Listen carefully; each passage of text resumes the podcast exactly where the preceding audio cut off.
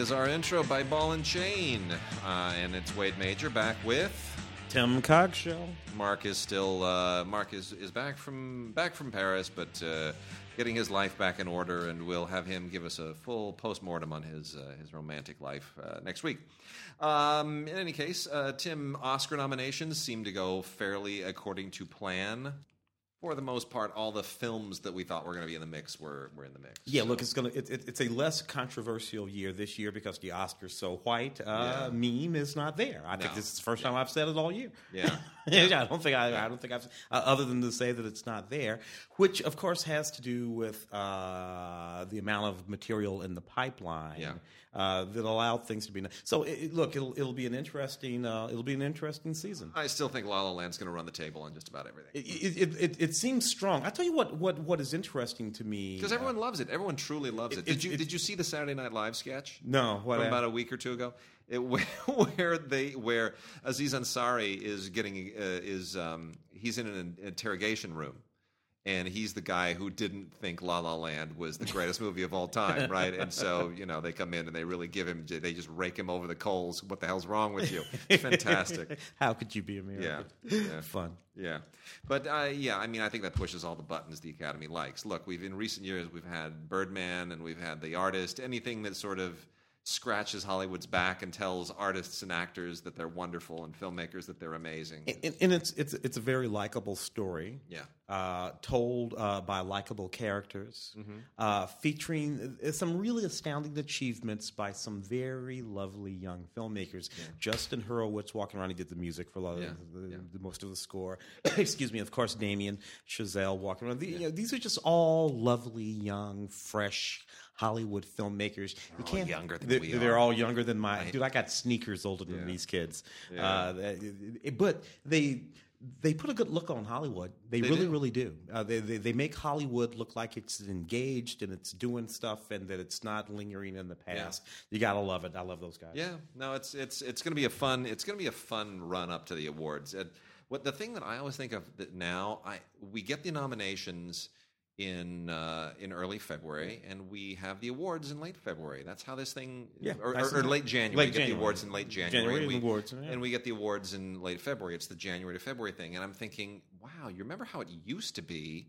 We wouldn't get the nominations until I mean, all the critics groups would still do December, but we wouldn't get the nominations until about the second week in February. February, yeah, And then the awards were late March. Yeah, in the spring, and you were well into the sort of spring movie season. Yeah. uh, did make it much better this way. Long, I mean, I, it does feel better this way. It, it, I just, it's funny because Oscar season used to be so long. Anyway, Yeah, yeah. Uh, so we've got we got tons of stuff. We're not going to get through nearly all of it, but uh, really quickly because uh, I'm not going to be able to do this next week because Mark will just uh, ride me like a like a like an ancient pony. Uh, I got a lot of classical music stuff here to uh, make mention of. All of it courtesy of, courtesy of Naxos, who is always really wonderful to us, and and we like to return the favor. And you know this stuff doesn't really show up on the radar for a lot of people. So if you love classical music, here it is. Here's my real quick blitz on this. Uh, Hermann Prey the Schubert Song Cycles. This is from C Major on Blu ray. Absolutely lovely. Uh, this has never been on Blu ray before. If you love Schubert, like I love Schubert, and I do love Schubert, I, I, I learned piano and a lot of Schubert as a little kid, yeah, and I hated it at the time, but I love it now. Uh, then we have uh, Blomstedt conducting Beethoven's Symphony Number Nine with the Gewandhaus Orchestra. Uh, my German relatives will kill me if they ever hear me actually pronounce it that way. Uh, anyway, you know, the Symphony number nine on Blu-ray. There's just nothing better. DTS is just an absolutely amazing uh, audio. It's really great. Uh, this was recorded live in 2015, state-of-the-art recording. You'll never hear a more rousing, live-sounding uh, Blu-ray audio performance of the ninth. Um, at the Royal Opera House from the Royal Opera, courtesy of the Opus Arte line, is uh, Cavalier, Cavalleria Rusticana and Pagliacci. Uh, nothing that I am even remotely familiar with. I did not get a really extended look at this, but uh, for those who know that they're that these are operas that you like, I am unfamiliar with them. They are out there. Uh, then Gaetano Donizetti, one of the lesser known uh, opera figures, uh, a, an opera known as Roberto Devereux. And uh, this was the orchestra and chorus of the Teatro Carlo Felice. Um, pretty, pretty classic, rousing uh, opera stuff here. Uh, this all kind of takes place around the court of Elizabeth, the, the Elizabeth I, Queen of England, and uh, I followed it fairly well. Um, it's interesting to see the Elizabethan world depicted in an Italian opera. I have to say that, but mm. it actually works, and uh, that entire uh, thing actually is done again in a very different performance.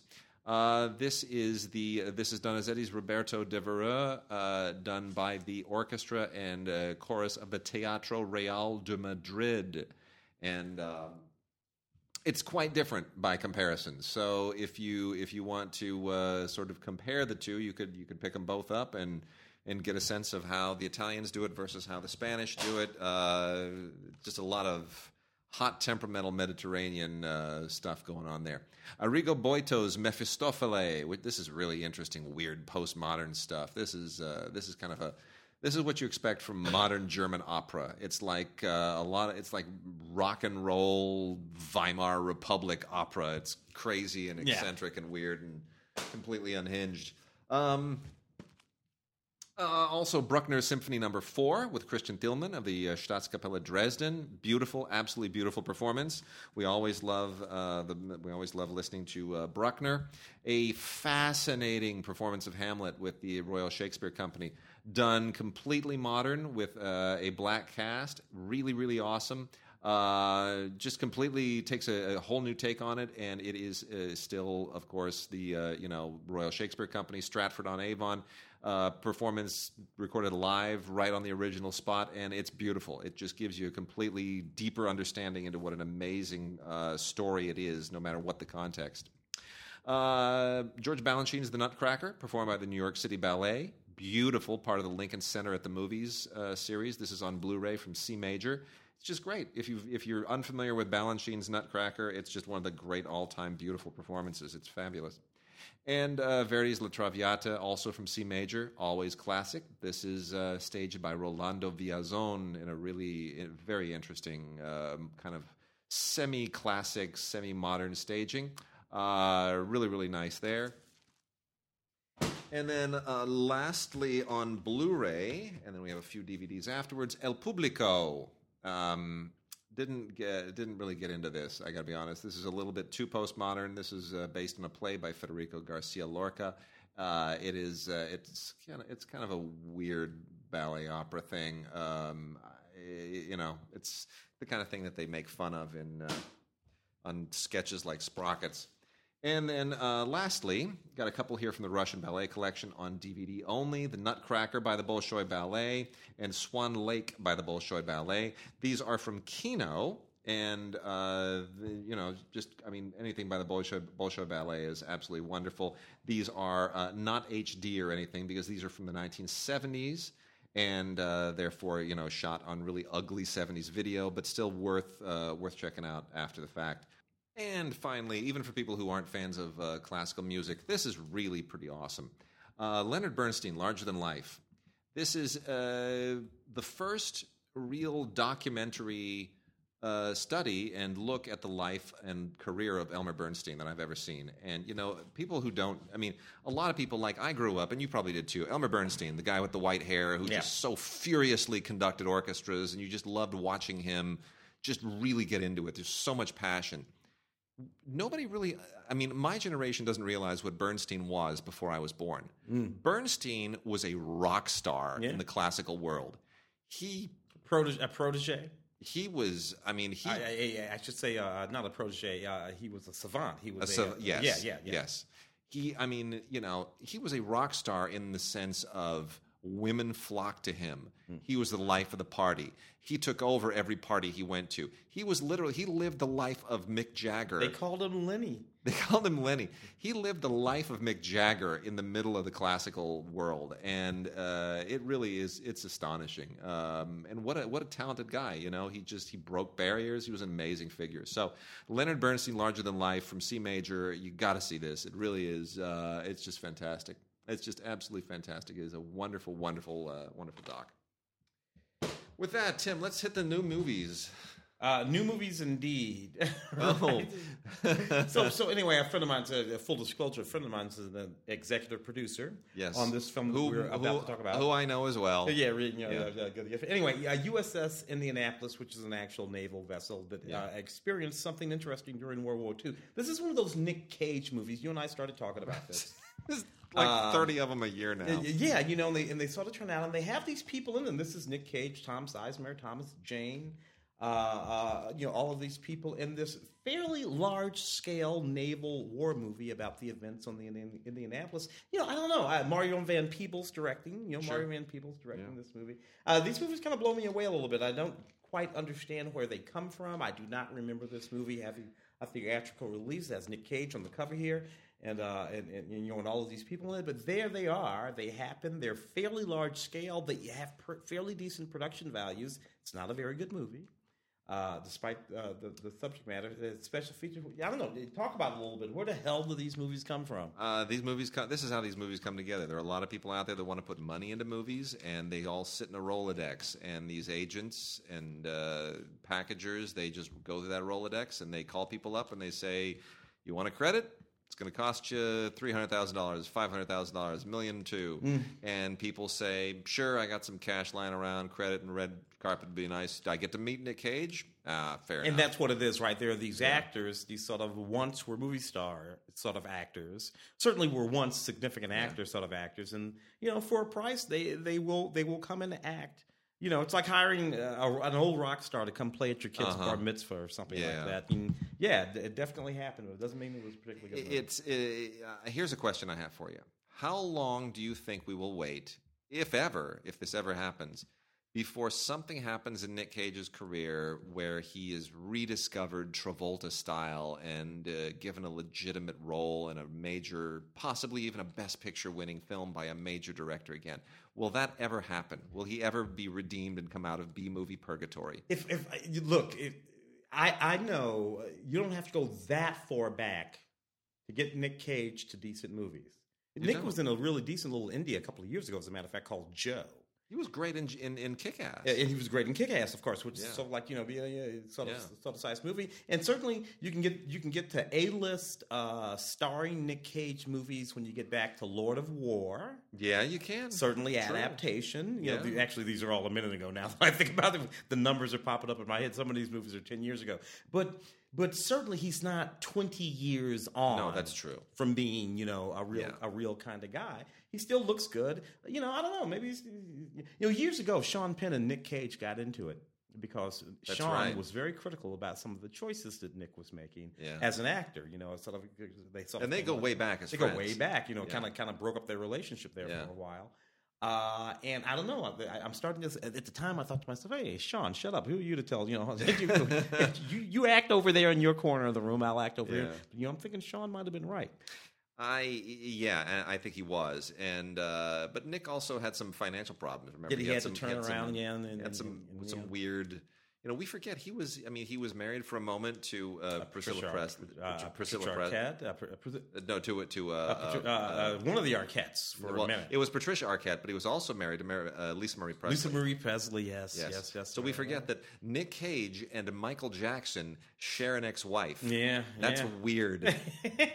uh, anyway, in more ways than I can think. of. Yeah. So, but yeah, uh, you know, he's got he's got those marriages and those divorces, and uh, he had some weird spending habits for a while. But I I think um, it's gonna it's not gonna be within the next five years, but I think within the next ten years, somebody is gonna give Nick Cage they're gonna throw him a bone, and he's gonna have a Michael Keaton kind of career renaissance. Something. Look, it's not him. Nick Cage can act. Can. Nick Cage can act. You just have to have a reason. You and I talked about him on the show a week ago, Yeah. or, or two, Look, in some all- movie that he was in with his brother. it- it's not when you see him be really bad in bad movies. It's not his fault. It's like that movie, the uh, the Bronx Bull, Yeah. which we talked about on radio and here. Um, you, that movie is loaded with absolutely first rate, great actors doing terrible work. Yeah. Because sometimes you just you can't make a silk purse out of a sow's ear. Sometimes it's just a sow's ear. A hack director doing hack Yeah. work on a hack story. So anyway, that's uh, that's a Nick Cage movie. Yeah. Not much there. The Monster, uh, which is an interesting Zoe Kazan film. I like Zoe. I Uh, love uh, Zoe um, Kazan. Uh, uh, Scott Speedman and a few people who also sort of like fell off the radar there a little bit. Anyway, uh, this is a horror movie. Uh, about some people uh, who are out on a road trip. It's a dark road in the middle of nowhere. Car breaks down, and what do you think's on the road? Monster, monster on the road. Got to deal with the monster on the road out in the middle of nowhere.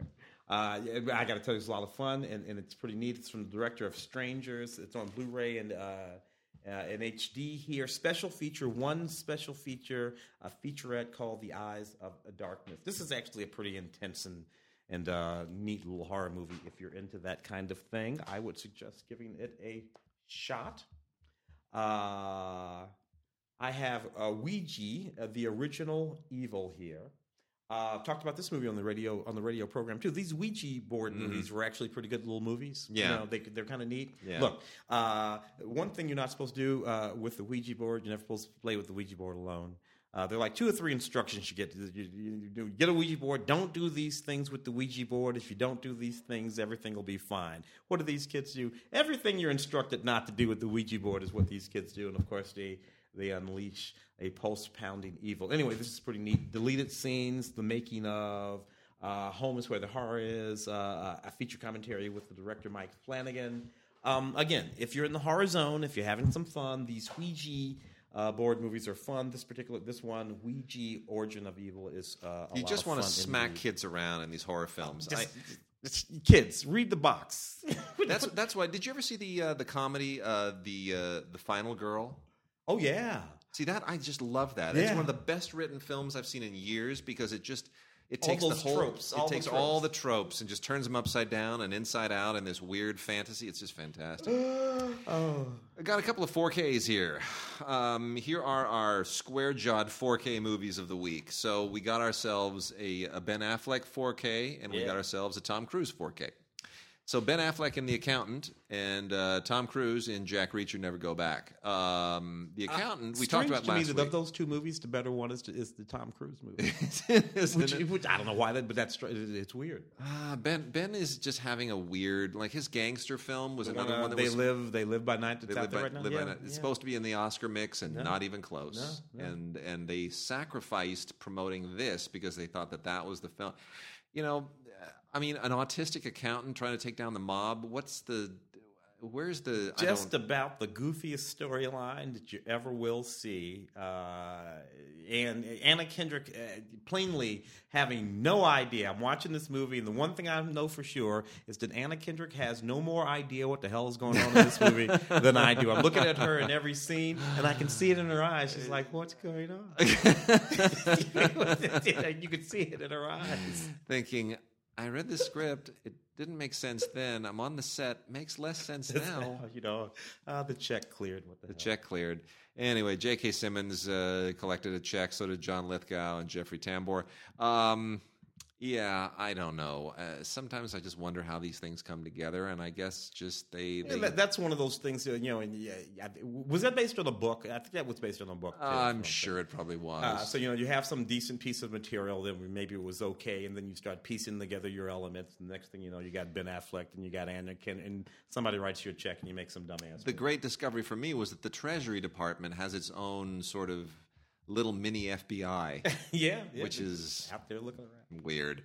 uh, anyway, and then the um, the other 4K uh, Jack Reacher Never Go Back. Uh, I you know I feel pretty good about this. Um, I had a good time at that movie. Yeah, had a, Jack. Had a good time at that Jack Reacher right? movie. I sure did. I I kind of want more of these. Yeah, I got to be honest. I'm enjoying the character. that one was kind of neat because I think know, I like this better than the previous one. Oh, oh yeah. You know, the complaint was that he because I used to read those books. Yeah, and he Tom Cruise doesn't in any way, shape, or form or resemble uh, Lee Child. Oh, not even cl- not even close. He's supposed to be six foot Yeah, five, yeah, and knock yeah. guys out with one punch. Tom Cruise is just remotely just wrong in every possible way to play that character. Yet he still pulls it off. He absolutely pulls it off because he's Cruise. He just he just right he just he inflates himself on that screen to fill the the persona. Yeah, a lot a lot of fun stuff here. A lot of great extras on this. Uh, mostly featurettes.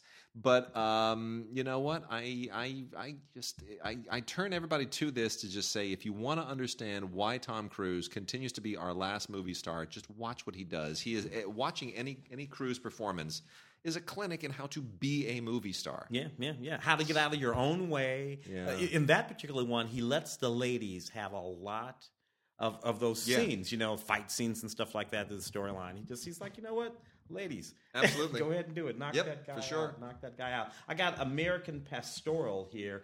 Uh, Ewan McGregor's directorial debut.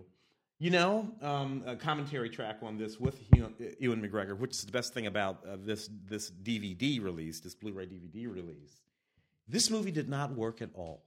Just didn't work. and that is that's a that's a tragedy because you know if there's an actor that I really would have rooted for having a directing debut, it would have been McGregor. Yeah. he's just he, you know one of my favorite actors. He's just a delight. Um, but- Jennifer Connelly, Dakota Fanning. And, yeah, but um, you know he was trying. He was quoted early on as saying that he didn't feel that most of the novels by Uh, um, Philip Roth. by Philip Roth necessarily worked as movies, and he wanted to try to do something that worked. And I'm beginning to wonder now: is it because it's true? Most of the Philip Roth movies, Yeah. really, the, a Human Stain, Uh, Human um, Story d- didn't work didn't at all. work. I- Uh, I- and I'm just beginning to wonder: is it is it just because complaint? Roth? Yeah, is it just because Roth is unadaptable? Is it because he doesn't? Because when you, because Roth as a writer is it's very interior. yeah. And I'm just beginning to wonder: are, are, is everyone just sort of beating their heads against a wall, trying desperately to wring some money out of a great novelist without realizing that maybe these novels just can't be made into movies? And, and, the thing of it, because I've heard Roth talk about this, there's a great PBS documentary about him and his novels, and and he has a desire. He's different from most novelists in that he has a desire for his books to be made into good movies. He, he- he's actually waiting for it. He would like it to happen, uh, as opposed to you know many novelists who you know don't want to go anywhere near Hollywood and all that. He's over there hoping and waiting and has his fingers crossed, and you know what? Nothing. Yeah. Uh, just not happening uh, so far as that's concerned. That's Anyway, too bad. I mean, it's it is it is not, it is nicely made, but it just narratively does not work, despite the really amazing cast. yeah, yeah. Anyway, all right. But Pete Hammond calls it a powerful and important film. Pete. Pete Go for it, Hammond. Pete. Pete Hammond loves everything. Go for it, Pete. Go for it, Pete. Kevin Hart. Weird, weird, weird, weird. Kevin Hart movie. What now? This was kind of this is this is a this is a, a, a comedy concert film. Yeah. But it doesn't start as a comedy concert film, right? It starts Mm-hmm. as like an actual movie. Well, he's trying to do a little bit of what Eddie Murphy Yeah. sort of dabbled in, right? To make concert films that are more than just a guy performing, that Yeah. sort of weave other things into them. A Yeah. bit of a narrative, some other characters. Halle Berry playing Halle Berry here. Don Yeah. Cheadle playing Don Cheadle. There's a poker game. He, has to go out and make fifty people, thousand people laugh, and he fills the guy. He's very and now. What's important here is that the comedy film is the, the, the concert film is funny. Kevin Hart is funny.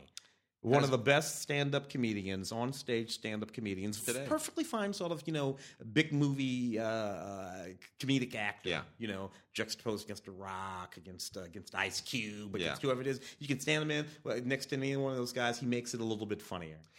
But he's a damn good stand-up comedian. I have been laughing at Kevin Hart for so many years, and I'm so happy. I remember for the longest time he would pop, you know, before he really, really popped, when he was doing uh, he was doing commercials. You know, Yeah. he'd, he'd show up in like a Subaru commercial as the guy who's driving the, the Subaru over the mountain, going yeehaw, and you're laughing because he's just enjoying it way too much. And you know, uh, I just thought, gosh, I wish he'd get some better work. And he's finally popped, and I'm glad. Um, but I do want, I would love to see him stretch and not just be that guy, Yeah. the little comic relief guy next to some guy. you know, yeah, you know, I'd love to see him stretch and, and do a dramatic role because I'll, I know he can kill it. You know I what the he burn is. You know what the burn is. Hmm. And and, and we, we've been talking about this for last for, for a couple of weeks now. You know, your Oscar nominations just came out. Yeah. together. All the movies that we talked about that we thought Yeah. that we would be talking about now. There there are a few uh, where that didn't happen. Uh, Mr. Church, an Eddie Murphy Yeah, movie. no, absolutely. Perfectly fine, sort of dramatic, and, Yeah. and I, I, you and I had both been talking. Eddie, do a dramatic. Eddie, do a dramatic. So Eddie, Yeah. what does he do? He goes and does a dramatic thing. It's a pretty good mo- movie too. Yeah, Nothing. nothing. Nothing. No, nobody hated on it. It's not bad. It got reviewed fairly It just nicely. people thought it was too saccharine, Yeah, too sentimental, Yeah, too yeah, predictable. and all of which is true. Yeah, you know, Yeah. so, that's, that, that happens there.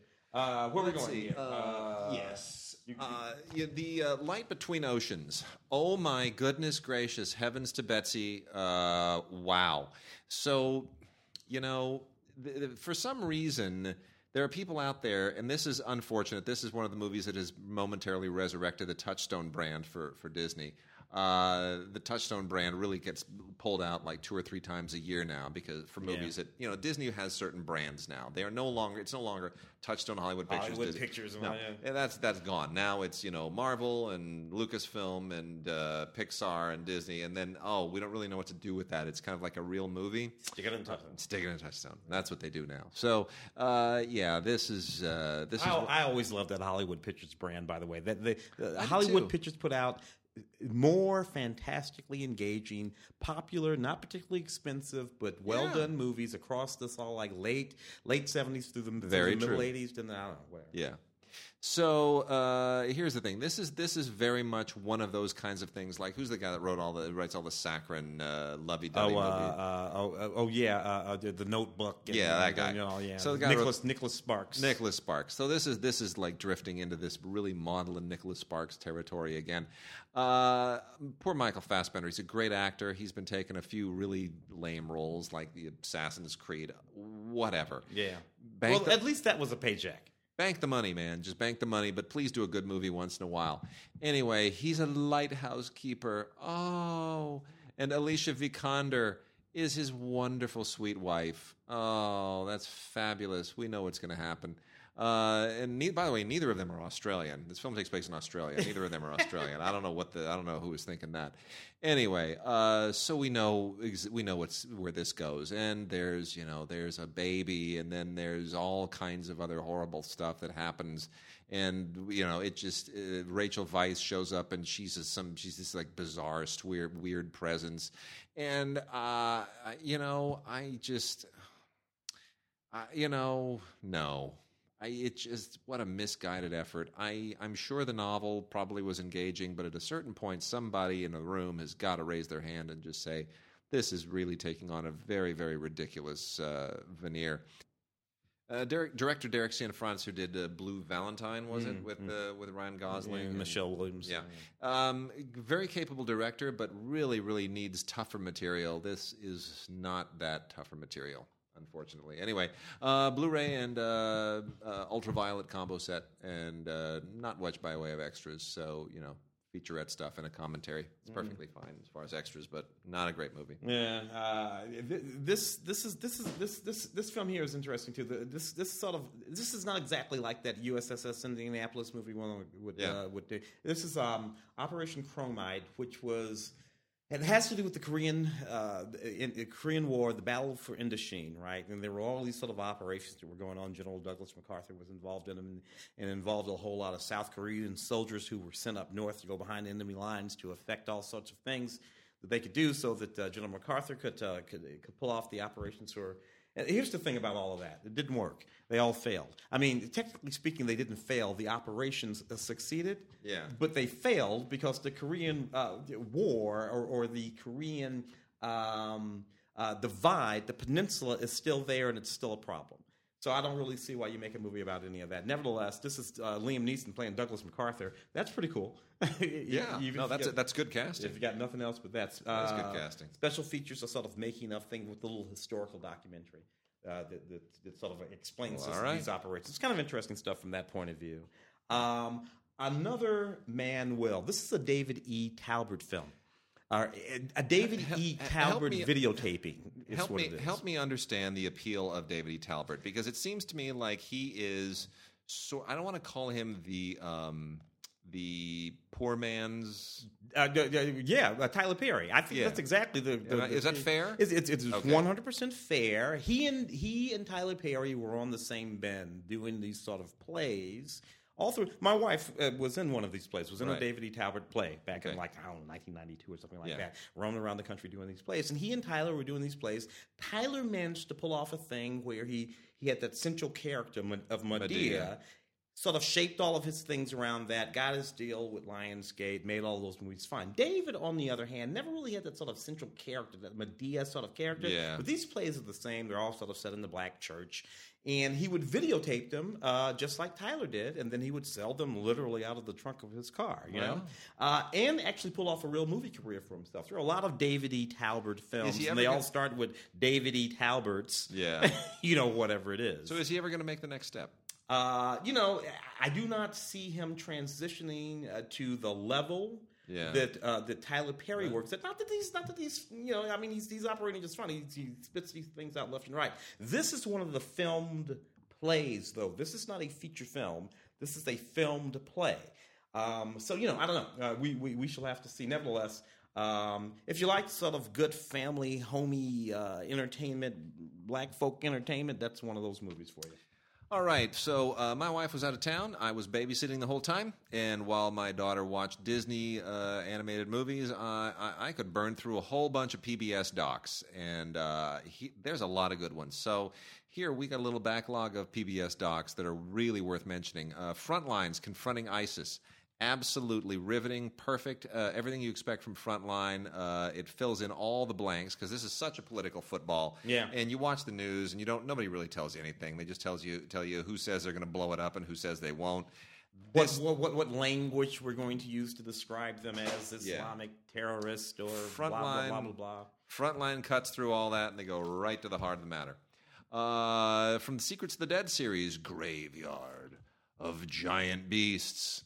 Uh, this is a really interesting uh, look at a um, uh, at, at a period uh, in the Earth's history where there was just a lot of really really big stuff on the Earth, including the 43 foot long snake known as the Titan Titanoboa and uh, eventually they discovered that the Titanoboa was not even the master of its own era or domain. There was like a giant crocodile that, that, that it had to fight.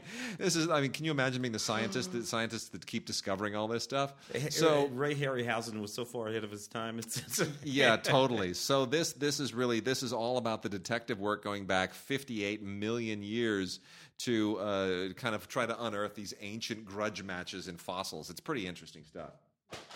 Uh, let's see. Uh, My Congo is a, an installment of Nature that goes to the Congo, which unfortunately most of us know far too much through political conflict uh, and don't really understand what an incredibly gorgeous and beautiful natural wonder it is. And it is very much so. And it will just make you cry how beautiful the Congo is. It is. Uh, it is one of the great treasures of the earth, and uh, it's nice to sort of cut through all of the, the history and the politics and the geopolitics and get to that. Uh, That- we- that's a series, right? Nature is the series. Nature's the series, Nature okay. is the series. And then also from Nature is giraffes, Africa's gentle giants. My daughter is nuts for giraffes, uh, loves her giraffe pajamas. And I'll tell you, they are amazing creatures. Uh, this is a beautiful, beautiful um, look at their elegance, their speed, what they eat, all the things that make them just so unusual. And uh, I still remember when we went to the Wild Animal Park in San Diego, and they have giraffes that will just sort of you know, practically put their head inside your tram. they're so gentle. All they want to do is eat leaves. And when they run, it looks like they're running in slow motion, Yeah, even though they're going about 50 miles an hour. That sort of long galloping Long thing. Yeah. thing. Yeah, it's amazing. Uh, we also have, we were just talking about the Korean War. We have the Battle of Chosin, which is one of the amazing uh, survival stories of the Vietnam War, of the, uh, sorry, the Korean War. Um, this is just uh, gut wrenching how, you know, these guys who survived this, otherwise known as the Frozen Chosen. And uh, it is it is really amazing. This is from the American Experience series, and uh, I highly highly recommend this. If you don't know this story, this is the best way to see it. There are a lot of TV series uh, that have covered this instead this this from you know on the History Channel. I think even that that Oliver Stone thing, War Stories. Oh, yeah. had an, had an installment on this at one point. This is the one to watch. Uh, as long as we're on the subject of war, we've also got a couple other ones here. I'm going to pull out uh, USO for the troops.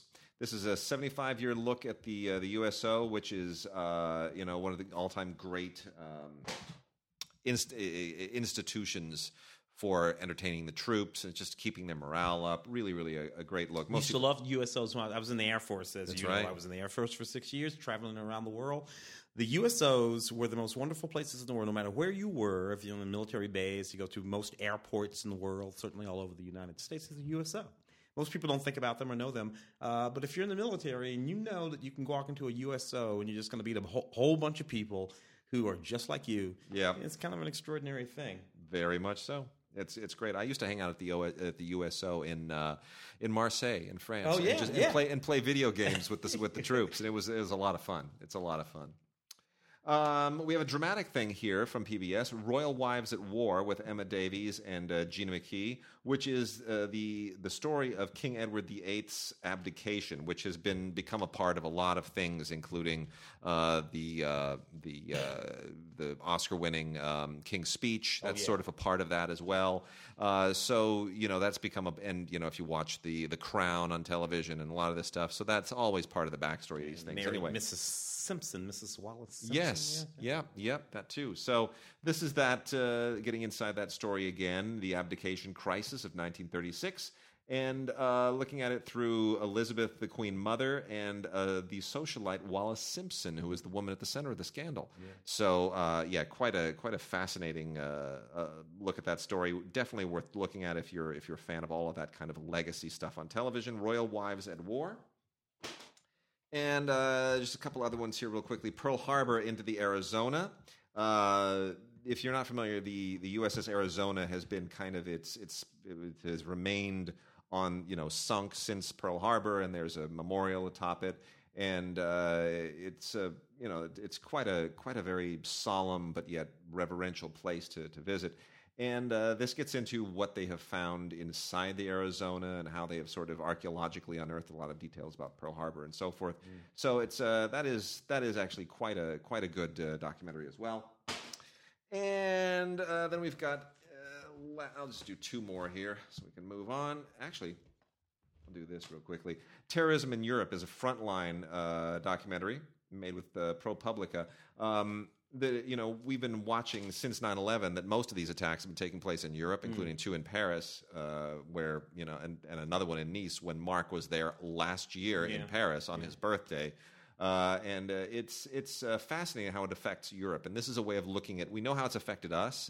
Uh, This looks at it across the ocean, and it's uh, it's just superb. Which, of course, is played out in all sorts of uh, geo, uh, European geopolitics, including Brexit. Oh, uh, absolutely. including the elections coming up in France soon. And- The- and the- coming the- up in Holland. And then in Holland, The- the, the Le Pen's Netherlands. right wing movements. And in Italy recently. rise, and in Italy, yeah. Yeah. Uh, India, Nature's Wonderland. This is a production of BBC Earth. India is amazing. Uh, I remember I was rather young when people explained to me there are no tigers in Africa. Yeah. Tigers are in India. you idiot. And uh, I was like, you're calling a seven year old kid an idiot. so, anyway, um, you know, what did I know? I watched I watched Ron Ely play. Stripes and leather I, I watched Ron. Ely play Tarzan. You know, I didn't. Uh, tigers, lions, they're big cats. They all come from the same place. What do I know? Jaguars. You know, I didn't know they could different parts of the earth. So anyway, uh, India Nature's Wonderland uh, is is beautiful. Everything you'd expect from BBC Earth uh, gets into just what an amazingly rich and diverse country India is, and it is. It is really incredible. It's just uh, it's so incredible, and I keep meaning to go there. I have so many Indian friends, and feel like I've betrayed It's really funny though, because I, I have all my these Indian friends. You and I, you know, you're saying Yeah. people. A lot of it, we have these Indian friends, and I say that, you know, oh, Yeah. got to go to India, got to go to India, Yeah. and they all say to me, "Don't, don't go. What the hell's wrong with you? Don't, don't go to India. You're fine." And I'm saying, "Well, you should." They're like, "No, you're here. Fine. Go to Canada. go to oh, Canada." Yeah, that's funny. Uh, the, it's a, it's a, you know, so many people. The most interesting thing about India I ever heard was from um, an Indian actress, uh, very famous Indian actress, who who said that the people in the West annoyed her because they all thought that India was this like grand spiritual center of gurus and unless she said you don't understand. India is is a country living in 3 centuries simultaneously and you can go from one to the other to the other within 20 or 30 minutes. Yeah, yeah, yeah. And uh, you know that's something we don't really understand. Yeah, yeah, It's Anyway, and then lastly on Blu-ray, and they always they always do really great stuff on Blu-ray from PBS. The story of cats, documentary from Nature again. Uh, I love cats. I grew up with cats. I'm a cat person. I'm not necessarily a dog person. though I do like. I've learned to love dogs. Uh, this is two episodes, Asia to Africa and into the Americas, that take you into the amazing diversity of species of cats and how they found their way all around the world, and uh, just the, the nature of them and why they're so weird and why they want to murder people.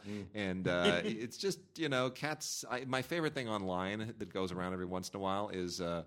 Is the uh, the list of the, the dog's diary. Day one, you know, love, love, love, and all this. and, then- and the cat's diary is day one, day day, day three hundred fifty seven of my captivity. And it's this, you know, that's really funny stuff. Anyway, so uh, two hours, uh, two one hour installments, really, really great stuff. And, you know, uh, so many interesting cats. And I especially love that they get into the ocelot. Uh, in the in the second episode of this, I loved. I used to want to pet ocelot until my mother broke the news to me and said, "There are some cats you're not allowed to have as a pet. That's one of them. They'll try to kill you. It's little, yeah, no, but it's little, but it's vicious. Yeah. It's a wild cat.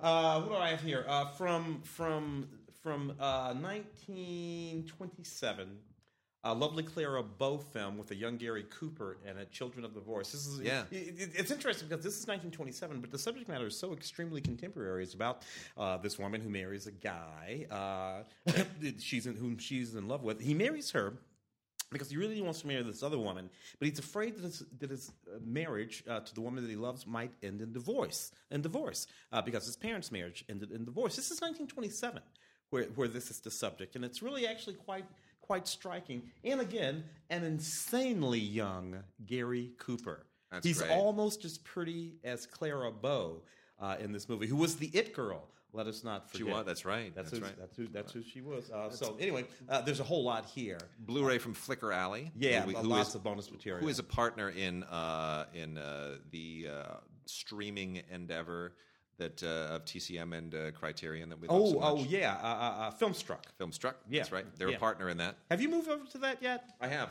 Yeah. I'm thinking about it. Should I? You know, if you have the time. I mean, it's not. It's a ninety nine dollar subscription for the whole year, and Yeah. I just thought, you know what, I am totally because I, I had I had some uh, I had three months free on it because I was a beta tester, Mm. so I had a three month free, and then uh, I figured another two weeks of you know the grace period and Yeah, before the yeah. new subscription. And I, I'm like, ninety nine dollars. I'm totally going to get my money's worth out of that if I just watch ten things, Yeah. and uh, I, I have already. No, I, so I have already. yeah. yeah, it's Yeah. worth it to me. Because it's going to Hulu. Because I I was a Hulu, Hulu, guy. Because yeah. Criterion was at Hulu for the last three, four, every five years. week, every week more great new stuff comes up, and there are there are some interesting TV series on there too from the '80s. So Really? yeah. So it's really worth checking out. All right, I, I think I might have to make that Yeah. play. Uh, uh, the most the most dangerous game uh, from 1932. Another another fairly neat movie. Um, uh, kind of dark and interesting. This is a movie about a guy, one of these uh, sort of crazy hunter guys. He arranges to have this uh, ship um, um, uh, shipwrecked on an island yeah. uh, so that he can hunt people. Let me put it this way: if you've ever seen that episode of Gilligan's Island where Rory Calhoun Yeah. decides that Gilligan is his ultimate prey, this is basically what that's based on. So. it's kind of kind of Joel McCrea, Fay Wray, again, you know, wonderful uh, actress going all the way back to the silent era. Uh, a most uh, uh, dangerous game, along with Gal the Headhunter, which is the second film on this. I don't know that film, but it sounds like a lot of fun. Um, uh, y- y- what's neat about these movies, they're only about an hour long. Uh, features Yeah. back then, Yeah. 60, 70, 80 minutes long. That Yeah. was a feature film. We might want to reconsider that. That's, that's, that's not the craziest thing in the world, you know, as we drift toward movies of three hours long. So David Bowie now dead Ah, a David. year. Yeah. Uh, so It's going to be an interesting in memoriam uh, this year. Yes, it will. Yeah. It sure will. The Oscar Memoriam is it's going to it's going to go on. For, I mean, it deserves to go on. Yeah. for about twenty five. It's one of those years of where you almost would rather you look just just skip it, uh, And it had you're to- going to leave somebody out and, and somebody's going to be upset. And, it- and it had to wind up with not just killing Carrie Fisher, but Carrie Fisher and her mom. And her It's like, oh my gosh, you just horrible, wretched. It starts with David Bowie and Prince, and then it ends with with Carrie Fisher and Debbie Reynolds. And I just want to cry. So many people. It's just such a horrible I'm year. just glad George Michael wasn't in any movies. He wouldn't. He wouldn't No. Okay, good. No. Good. Anyway, so uh, David Bowie and the Man Who Fell to Earth, the the Nicolas Roeg classic, which continues to be just weird and wonderful and bewitching in so many ways, is now out in its ultimate all time ever edition. This is the one you want to own: Blu-ray, DVD, and digital HD. Uh, meaning ultraviolet. It is uh, phenomenal. This is the limited collector's edition. It is it is big and heavy and just loaded with extra stuff. And if you are a fan of this film, you must own this. Nicolas Roeg is a director who went from being a, a, a cinematographer in the 1960s Uh, people need to remember he was he was a camera operator on Lawrence of Arabia, Yeah. and he was elevated to cinematographer for Doctor Zhivago. He was the original guy who was going to shoot Doctor Zhivago, and after just a little bit, Lean looked at him and said. You know, Nick, you're just a little too weird. uh, this is not really going to work out. Uh, I don't know if that's what he said, but it was something along those lines. And of course, he went on to shoot, uh, A walkabout.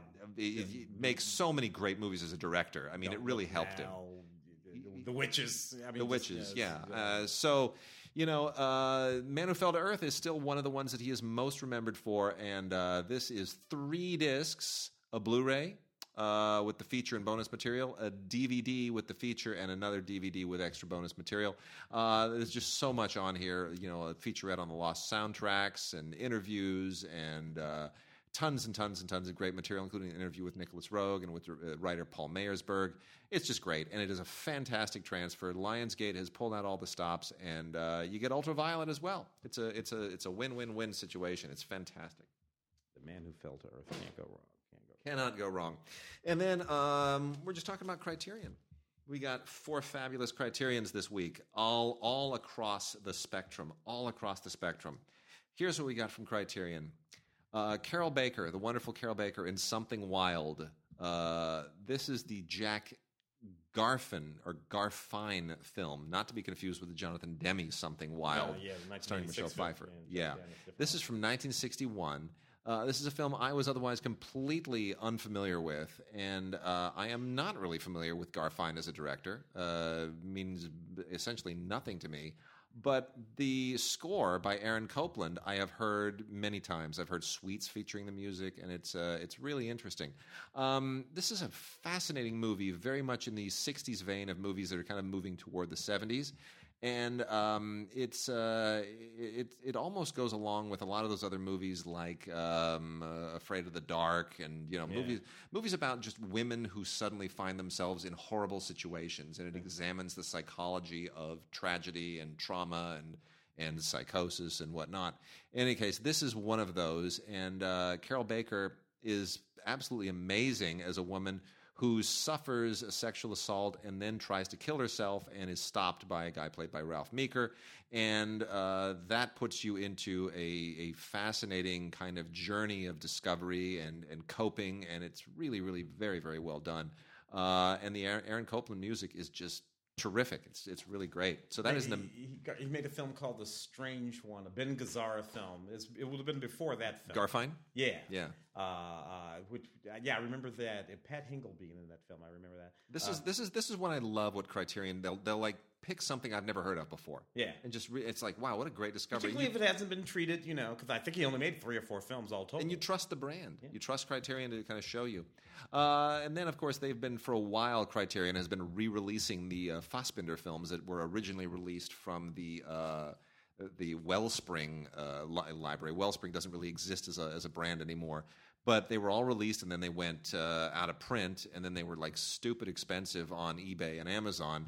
And uh, those people are all going to regret it because now they're all coming out again in Blu ray from Criterion, including Fox and His Friends from 1975, uh, one of the quintessential Fassbinder films uh, about all of the, the, the dark edges of love, and um, it is you know it is uh, it's a tough film to watch. It's very very very Fassbinder, very uh, kind of cynical in its way that it looks at society, but and he's in it, which is cool. And he's in it, yeah. He's not in, you know, all of no, but he's one. in this one. And then we also have the all-time classic, His Girl Friday.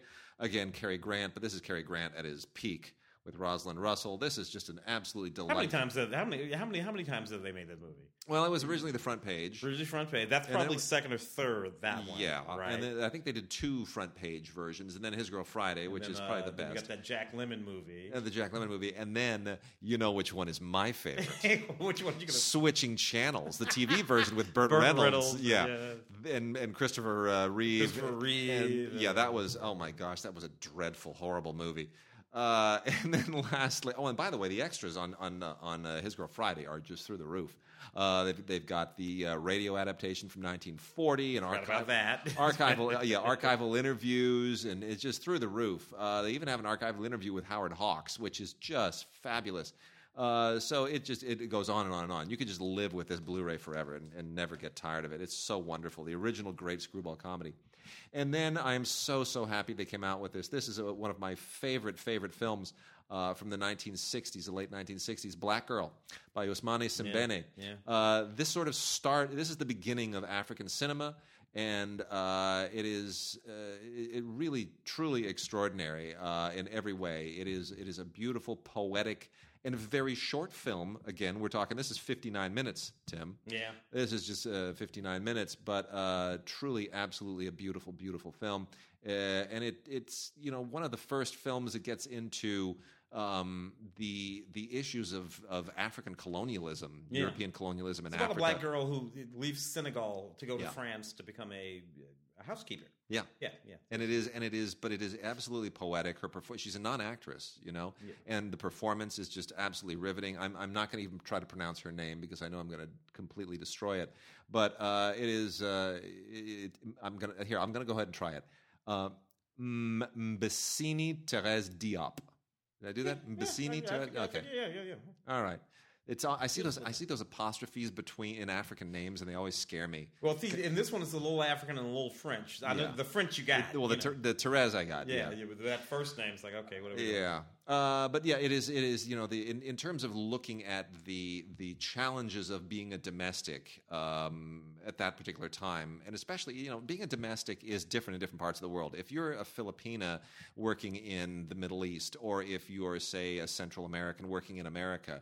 It's very different from being an African working in, in France, and especially in the 1960s. So the cultural and the and the colonial aspects of this are just so fascinating. it's just not a matter of social class. In the United States, you know, for for a long time that had to do with race, but not Yeah. always, because for a very long time in the early United States, most of the help, most of the servants, and the prestigious homes of the United States anyway were were, were, were Irish girls. yeah, uh, were, were little white girls, little Bridgets. That's Yeah. what they called them, Bridgets. Yeah. You know, uh, and so it wasn't a matter of race; it was a matter of class. Yeah. And, and, and, and culture and some things like that. And then you sort of like work your way forward to the sort of black help, uh, uh, help of, of, of many houses and movies like The Help and things Yeah. like that. And even then, though, even then, and people don't really get that, that really wasn't always a matter of race either. no. It's much more complicated than that, you It- know? it- it- the the one thing, having lived in France, that I, I uh, you know, I, and I'll go to a different conversation too.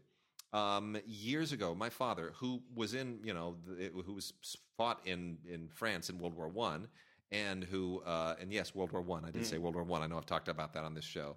Uh, before, but uh, my father was in France in World War One, and, and later made friends with uh, a woman on a train who became a very dear friend of the family, who uh, was born the product of a French soldier and a, and a Vietnamese mother during the Indo-Chinese period, and she still lives in Paris. I still communicate with her. She's a wonderful woman, and I remember he he told me once when he was visiting her uh, that he was this was I think but it was before he married my mother. So we're talking about nine, about the nineteen late nineteen Okay, and he was visiting her there, and he was uh, this is the late nineteen fifties, and my father, who's from Kentucky uh, is with her in cafes. And here are, you know, black men wearing berets and overcoats and kiss on the cheek and, you know, with white French girls and the whole thing. And it was, it was like late 50s. This was not what you see in America. Yeah. And my father said to her, he said, you know, this is really.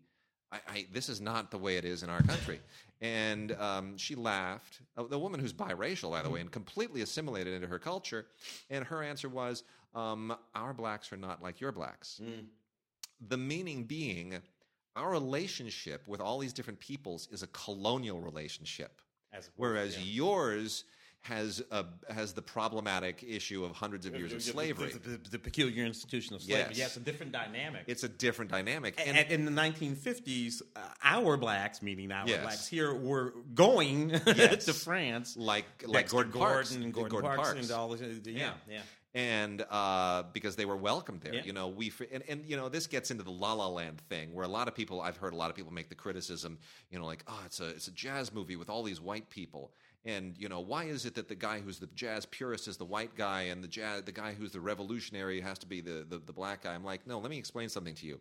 Jazz today, do you know who preserves the legacy of traditional jazz? Yeah. It's people like Clint Eastwood. Yeah. Do you know where it was preserved? It was preserved in France, when you look at the movies that had uh, that had scores that went and got Around Amer- midnight. they're all French directors that yeah, did it. yeah. Uh, Louis, Louis Malle in Yeah, uh, Elevator to the Scaffolds. Well, well, and, and, and certainly, look, uh, in, in, in, in, black culture, black American culture, right? yeah, Black folks will, and, and black folks will talk to you about this, admit this, you know, me being one I can do it. We have not embraced our specific art form, jazz, Mm-hmm. in black American culture the way the rest of the world has True. writ large, frankly. Yeah. Uh, in, in Asian countries, in Japan, and Vietnam for that matter, Mm-hmm. uh, you will find all sorts of uh, music files uh, who are jazz aficionados. Yeah. You will, if you roam around most of the urban black uh, cores of America, you won't find all that many 15, 16, 18, 20, 25, 35. You got to get to my age. You got to get, I'm 55. You got to get to my age before you start finding black folks who are aficionados of jazz. And I come from a father who was a jazz drummer. Yeah. Yeah, I mean, the connection has to be that strong, a sort of Marsalis family sort of connection, before you start finding jazz popping up in, as an ordinary sort of thing in black in the black community. And so to bring that full circle, uh, and by the way, that that also reminds me of the fact that you know it's it's Jewish emigres and Asian emigres who are the the virtuosos for classical music, yeah. which is a form that they were all once completely culturally shut out of. So these are all interesting dynamics, and that's where it gets interesting in France. Well, because you brought up the La La Land thing, which, Yeah. by, by the way, went back to Whiplash too. There were some, Oh, some- true. some, some, similar Yeah. attacks on Damien Chazelle. Yeah. you know, black you make a white kid making a movie about Yeah. jazz drummers and all that. Is he usurping all that? And, I- and I got to tell you, I, I've been I've been poking back at that over the course of this Yeah. of this awards season. I don't want to hear that crap. well, these are most of the people saying that are not jazz fans themselves. my my point exactly. You know. Um, uh, but it, it, it is it, this to bring this back full circle. When I lived in France, that was the thing I most noticed, which was the relate that it was not about race, even though these are all different races. It's about the colonial relationship to these countries, which means that Indochina versus North Africa versus Black Africa were all treated differently.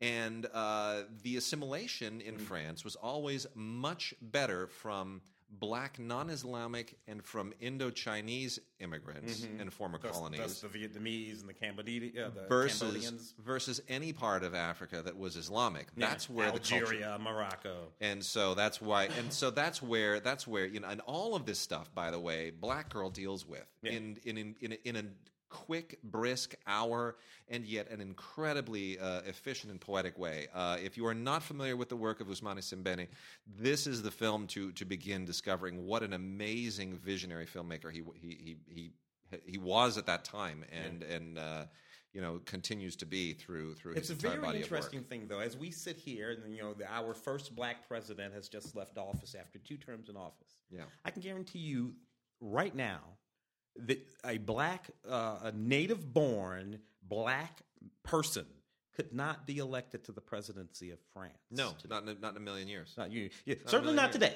Certainly not today. So, as, so not. as much as we think about the problems that we have in America vis-a-vis race, you know, Yeah. and all that kind of stuff. Oh no, no, no, no, no. And it's really interesting too because there's something. This is we're we're not getting too far off track Yeah. here. There's something about the legacy of slavery specifically, right? That I think leads us to a different place than that legacy of colonialism Absolutely. led the French. For one thing. Because of the legacy of slavery here, black Americans have actually taken ownership of their citizenship in this country, right? So, Mm-hmm. Yeah. so, so it's like a claim on the thing. Oh Yeah. no, I'm an American. Yeah. you, know, Yeah. I, I- own that for real. I pick cotton. Yeah. I'm an American. As opposed to all of those colonial, uh, you know, those refugees from, from colonies or whatever, who quite never never really have taken ownership of their French citizenship, even though sometimes they run three generation deep That's very true. But they just the, the ownership of very true. being French isn't there yet. And I it's a weird thing that came out of the the peculiar institution of slavery, but it's a thing that gives us ownership. It's ours. These are the fruits of history. Yeah. So Interesting stuff. with that, and then uh, let's see, we got a few more things to kind of round out uh, as time runs short. You know, let me hit the uh, the four from Twilight Time. Twilight Time, like Criterion, is something we look forward to every single month. Uh, we they, they just always pick such interesting stuff. I just continue to salute what they do at Twilight Time. Um, Stanley and Iris. Yeah. a movie I did not give a lot of great credit to in one of my one of the first films that I ever wrote a professional film review of is Martin Ritt's Yeah. Stanley and Iris. Might, it And- might be the second one. Actually, I think you assigned me to. I I. I, I know you sent me to review that film in have. Westwood at the Village. Yeah. it was it, that. That's exactly I, what I happened. think I remember that actually. I this film has actually aged really well for me. I have to be honest. Nick Redman, who's one of the partners in uh, in Twilight Time, uh, does the uh, audio commentary along with uh, Julie Kirgo. They've done really great work on other films, and this is one where they just absolutely nail it. Everything they say, I agreed with.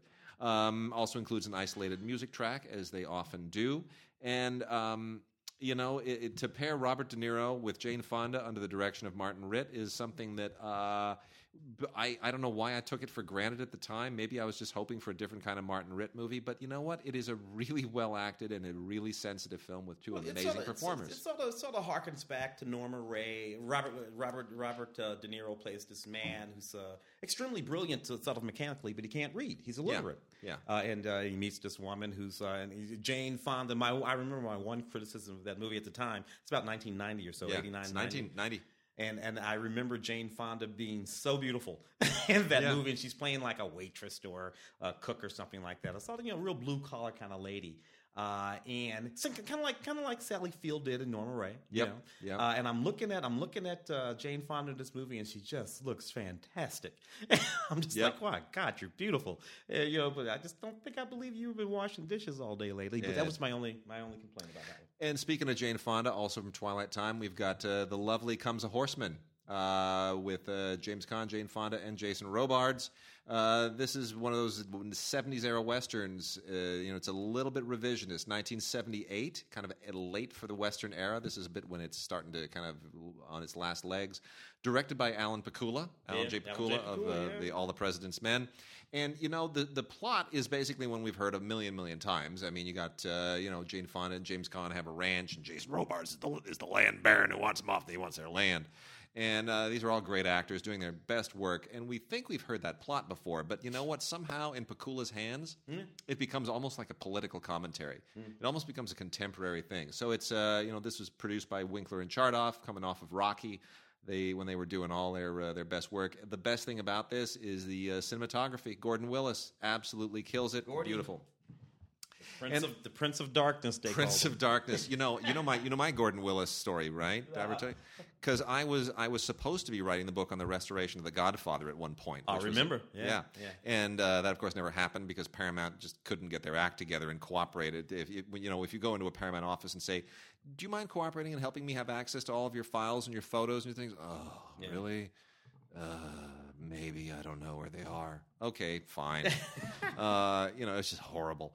But I sat in on a uh, on a timing session on, or on a, uh, a a restoration correction session with um, Robert Harris, who was you know overseeing it, and um, uh, the the guy the the engineer there, and then the uh, uh, uh, Allen Daviau was sitting with him, and- Cinematographer. yes, and Allen Daviau was communicating on the phone with Gordon Willis in New York because Gordon Willis is old and isn't going to travel. He's not going to Skype or anything like that. And so Daviau was literally Willis's eyes in the room, Ah. and and it was extraordinary to hear Willis ask a question and Daviau give him the answer and just go, "That is amazing that you, like you trust his eyes to communicate to you over the phone what you expect to see. That's that's just amazing." Yeah, yeah, yeah. That's, And- that's a real language. and right I there. sat in. I sat in on a day of that, and it was just it was a it was amazing to hear the voice. So anyway, Gordon Willis, such a such an amazing figure. Uh, and then a couple of a couple of, to finish off, a weird one and a classic. The, the weird one is the Mad Magician in 3D. Twilight Time, like Criterion, oftentimes throws us a, a, a curveball, and boy, is this a curveball! I didn't even know this movie existed. Uh, this is from 1954 uh, which was another 3D craze that died. The um, there's a Three Stooges short on this as well, which is is kind of a, a nice bonus, and an audio commentary by David Del Valle and Stephen Peros that really helps fill in a lot of the blanks about this very strange 3D movie with uh, Vincent Price uh, that I had that was completely off of my radar. So anyway, uh, as a 3D movie, I can't say that it's it's really all that spectacular, but. Um, you know, it's short. I'll say that it's about seventy minutes long, and uh, it's uh, it's certainly a curiosity. The one that I cannot say enough about is one of my all-time favorite movies with just two beautiful people, uh, Two for the Road. Uh, frankly, it could have just been Audrey Hepburn and One for the Road, and I would have been fine with it. But uh, in 1967, Stanley Donen uh, directed just an absolute charmer with Albert Finney and Audrey Hepburn in Two for the Road, and it is it has you know one of the all-time great Henry Mancini uh, scores, which is yeah. featured here as an isolated music track. Kirgo and Redman give us another great audio commentary. There's also the original commentary by Stanley Donen, Yeah. which they got a hold of. And uh, I'm sorry, this movie is just beautiful. You just want these people to just, you know, Frederic Raphael wrote it, and you just want these two people to just be on the screen forever. It is 20, 20, 20, maybe 25 years ago at UCLA. Yeah. Stanley Donen used Stanley Donen used to teach this class Saturday mornings Uh-huh. at UCLA, and I, you know, I worked at UCLA for many years as a projectionist, and I projected that movie one Saturday morning for Stanley for the class that he was teaching. This movie, I projected an actual film, thirty-five millimeter film, Yeah. uh, that I had to set up and run, uh, and he talked about it all the way through the movie. It was really quite funny. That's he never wonderful. stopped talking the whole time. just a you know the ultimate road trip movie with two of the most beautiful people ever shot by christopher Challis with so much glowing beautiful just it is just resonant i and it's so it so captures the 60s doesn't it Yeah. it, this along with a man and a woman takes me back in ways like nothing else does it's just like there i am I, there i am again Yeah. it's amazing absolutely amazing Quite, quite astounding. I got a few over here. Want me yeah knock let's let's knock off? out a couple and then we'll uh, we'll call it quits uh, some some some old school, school uh, old school stuff here, including uh, the toll the the toll gate 1920 Lambert Hillyer film. William S. Hart again playing you know, playing a bandit, playing playing a cowboy. Uh, he was a bandit. He got betrayed by his friends. He had to go back and uh, uh, and get his uh, and get his revenge uh, here. Um, so you know, interesting um, um, uh, sort of mid silent era film. Also on this exact same disc, his bitter pill, um, which uh, is also from uh, 19. This is a little bit. That's also this is 1916. This is really Yeah, early stuff. real 19, early stuff. 19, and these are 1916. these are these are dvd r's yeah I from the. Black These- Hawk Films yeah, collection, this which is you might know a little bit more about. Flick. Flicker Alley and uh, David Shepard, who we gave Oh, an award yeah. to a couple of years ago. The Blackhawk Films is his collection, and, th- and he's working with Flicker Alley now. He used to work with uh, Image uh, before Robert Johnson bought it, and um, so now he does uh, all this stuff. Is these are basically reissues uh, through uh, Flicker Alley. Very nice. Really, really neat stuff.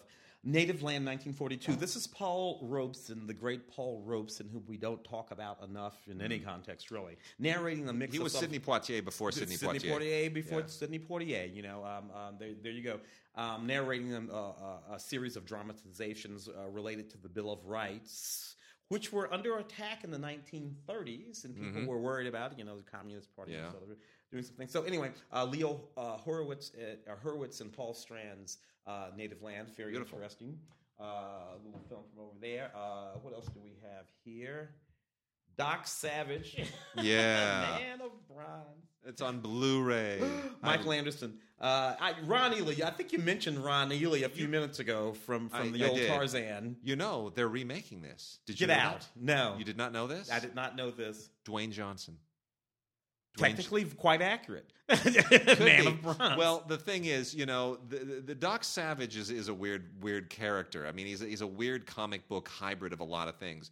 But he's he is in he is supposed to be sort of a very very bronzed, bulletproof guy with just thick locks thick locks of blonde Golden hair. hair, yeah. A, a Stan, Golden a, Stan, hair. a Stan Lee, a Stan Lee character, right? Doc No, no, no. It was it was it was outside of Stan Lee. Uh, it was they were these were like you know kind of graphic novelty comics. They were their own thing. Anyway, this movie is so campy it's beyond all comprehension. Directed by Michael Anderson, who you know really Yeah. had done a lot of interesting films uh, leading up to this, um, including the Oscar winner Around the World in 80 Days. Yeah. Uh, but uh, this film is so campy. I just all I remember is the song. I remember the song so well.